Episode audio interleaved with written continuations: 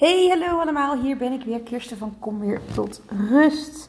Ik dacht het wordt hoog tijd om jullie uh, weer even op weg te helpen met een vraag die ik heel vaak in mijn DM's of in mijn mailbox krijg. Of bij live sessies van mijn cursussen. En dat is, help, ik heb een korte cyclus, wat kan ik hier aan doen? Um, en dit antwoord is nooit zo makkelijk als dat de meeste mensen eigenlijk hopen dat het is en wat ik kan geven. Um, want ten eerste mag je jezelf eventjes bewust worden van wat is een korte cyclus. Um, heel veel vrouwen denken dat als ze een cyclus hebben van 23 dagen, dat dat te kort is. Het is niet te kort. Tussen de 23 en 32 dagen is een gemiddelde regelmatige cyclus. Um, maar ik snap het heel goed. Jij wil waarschijnlijk meer tijd ertussenin hebben en een wat langere cyclus hebben. Maar weet dus wel, stel dat, jou, dat je rond de 2, 3, 24 dagen zit, je nog niet extreem kort zit. Maar we gaan natuurlijk proberen om hem wat langer te krijgen. Belangrijk om te onthouden is dat de lengte van je, van je cyclus afhankelijk is van de fases binnen jouw cyclus. Nou, als het goed is, als je deze podcast luistert, weet je inmiddels dat we vier verschillende fases hebben. En als we even kijken naar het gemiddelde, dan heb je bijvoorbeeld in jouw winter, tijdens jouw menstruatie, die duurt gemiddeld 3 tot 7 dagen. Jouw lente, ook wel pre-ovulatie, duurt gemiddeld 6 tot 10 dagen. De zomer, de ovulatie, ja, die is eigenlijk maar heel kort, 2, 3 dagen, wat we in die periode regen, uh, rekenen. En jouw herfst is 12 tot 16 dagen. En hier kan van alles afwijken, maar niet alles in extreme vormen. Dus bijvoorbeeld jouw herfst is in 90, 95% van de gevallen altijd tussen de 12 en 16 dagen. En uh, ik roep nu van alles en misschien denk je, ik heb geen idee hoe lang welke fase is. Daarom adviseer ik je altijd om te gaan temperaturen, om te gaan meten elke ochtend waar je zit, nou, niet waar je zit in je cyclus, om te weten wat je temperatuur is in basale lichaamsstand, zodat je kan weten in welke fase je zit. Zodat je weet wanneer die zomer is geweest, dan ga je naar je herfst, et cetera. Nou, dat even terzijde. Je hebt dus vier verschillende fases en je vindt van jezelf, ik heb een korte cyclus, dan is mijn eerste vraag aan jou, wanneer overleer je? Nogmaals, heel handig om te gaan temperaturen, zodat je weet wanneer je gemiddeld overleert. Want waarom is dat zo belangrijk? Als jij weet wanneer je ovuleert, dan weet je ook hoeveel dagen daarvoor je lente zijn geweest. Hè, op het moment dat jouw menstruatie is gestopt, tot aan de dag dat je ovuleert ongeveer, dat noem ik je lente. Um, en als je kan bevestigen in je app dat je hebt geovuleerd, dan weet je ook wanneer je herfst gaat starten of is gestart.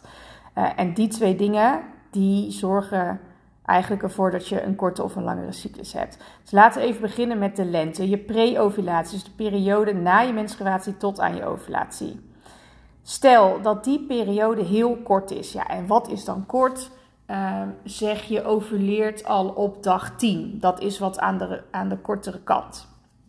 Dan um, betekent dat eigenlijk dat jouw oestrogeen goed kan stijgen. Dat betekent dat jouw eitje op een makkelijke manier rijpt en dat ook je ijsprong vrij snel plaats kan vinden. Uh, het probleem hiervan is voor heel veel vrouwen is dat je vaak ook veel meer klachten ervaart uh, rondom je ovulatie. Dus denk bijvoorbeeld aan hele pijnlijke borsten, ovulatiepijn, um, misschien ook wel de migraines, noem maar op. Dat zijn vaak klachten doordat je heel veel oestrogeen hebt. Die stijgt in jouw geval bij een korte lente dus snel. En vaak heeft je lichaam dan ook moeite om dat oestrogeen goed af te kunnen voeren.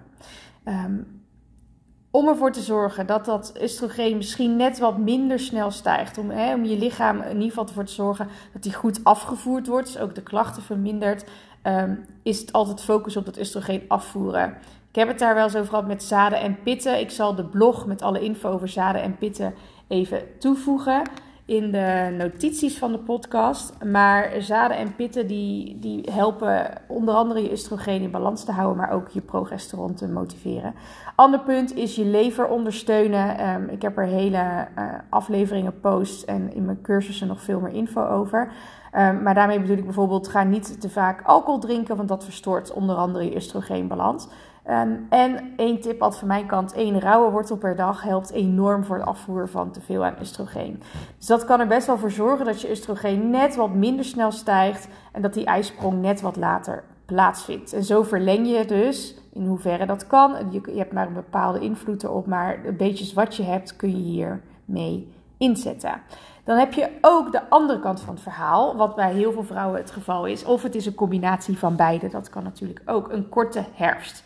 Wat je moet weten van je herfst. In je herfst is progesteron het belangrijkste ehm, middel.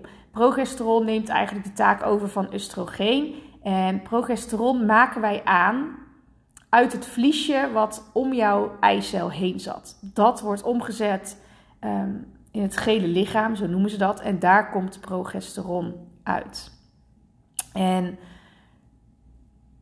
als dat vliesje op wat voor reden dan ook ehm, ja, schade oploopt of niet helemaal ontwikkelt, of omdat hè, je lichaam moeite heeft met die ijsprong, dan heb je waarschijnlijk ook wat moeite met het progesteron. En wat gebeurt er nou met progesteron? Progesteron zorgt er dus voor dat die bepaalt eigenlijk hoe lang jouw herfst is. Want zodra jouw progesteron op is, begint zo goed als jouw menstruatie.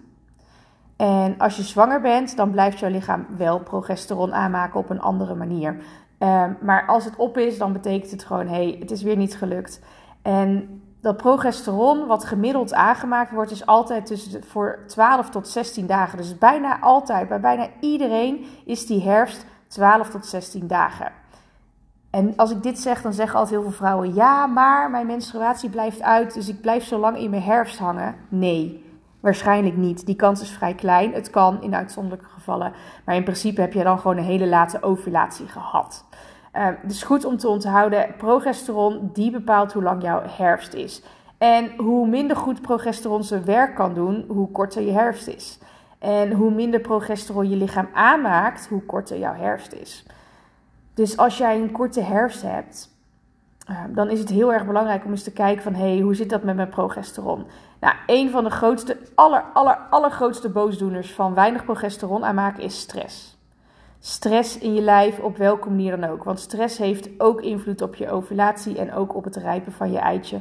Dus altijd starten met te checken hoe zit het met mijn stresslevels. En dan misschien niet alleen op je werk, maar kan je daadwerkelijk ontspannen? Heb je echt gewoon rust in je lijf?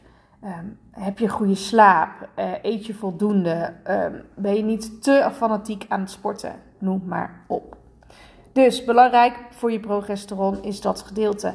Ander stukje is als jij dat hoge, die hoge hoeveelheid aan oestrogeen in je lichaam hebt, waar we het net over hebben gehad, um, die overschaduwt af en toe progesteron. Die geeft progesteron niet de kans om haar werk te doen. Dus ook hiervoor is het alsnog steeds zo belangrijk om je oestrogeen goed in balans te houden. Ook hier kijk gewoon weer eens naar die zaden en pitten. Um, check even een paar podcasts terug waar ik het ook heb over oestrogeendominantie en wat je eventueel daaraan kunt doen. Dus om deze podcast niet te lang te maken en weer even samen te vatten, heb je een korte cyclus. Stap 1: ontdek wanneer je overleert. Als je dat doet, check dan: heb ik een korte lente of heb ik een korte herfst? Of zijn ze allebei wat korter dan wellicht gemiddeld? Want dan kun je gaan kijken wat je kunt doen. Stap 1 is altijd stressmanagement. Altijd, altijd, altijd. Daarna ga je kijken hoe zit het met de afvoer van mijn oestrogeen. Uh, verzorg ik mijn darmen en mijn lever goed genoeg zodat het mijn lichaam kan verlaten en zodat progesteron de kans krijgt. En als je hier natuurlijk veel dieper op in wilt gaan, dan zeg ik altijd: doe mee met de cursus Leven met je Flow. Daar gaan we, daar geef ik je zoveel tips en trucjes en dingen dat dit uiteindelijk automatisch gaat. Maar wil je ermee starten? Uh, begin met het stukje stress, zaden en pitten en luister ook even de podcast over oestrogeendominantie. Ik hoop dat je hier weer wat aan gehad hebt. Laat het me weten. Ik zag net, ik vind het echt ongelooflijk, dat mijn podcast al meer dan 11.000 keer is beluisterd. Ik, mijn mond valt ervan open, echt serieus. Um, en daarom um, um, wil ik je ook gewoon eventjes bedanken. Als jij een van die mensen bent die altijd naar mijn podcast luistert, super, super, super bedankt. Uh, wordt onwijs gewaardeerd. En deel hem ook vooral met andere vrouwen. En laat het me ook weten af en toe in de DM op Instagram. Kom weer tot rust. Uh, of het je heeft geholpen of je er iets aan hebt. Mocht je nu denken, oké, ik vind dit toch wel heel erg moeilijk om te starten, stuur me even een DM via Instagram of een, mail, een WhatsAppje via de website. Dan kan ik altijd even met je verder kijken of kunnen we ook nog een één op één sessie inboeken, mocht je willen. Ik ga er snel weer vandoor. Ik ga nog even mijn uh, Moonflow thee inpakken. Er zijn weer heel veel bestellingen binnengekomen. En uh, ik ben achter de schermen ook bezig met een, een nieuwe, nieuwe Moonflow. Um, echter wordt dat niet tegen PMS-klachten, maar uh, voor iets anders. Dus ik kan niet wachten om jullie dat ook te vertellen. Ik wens je een heel fijn weekend of fijne week wanneer je dit ook luistert. En snel tot de volgende keer. Doei doei!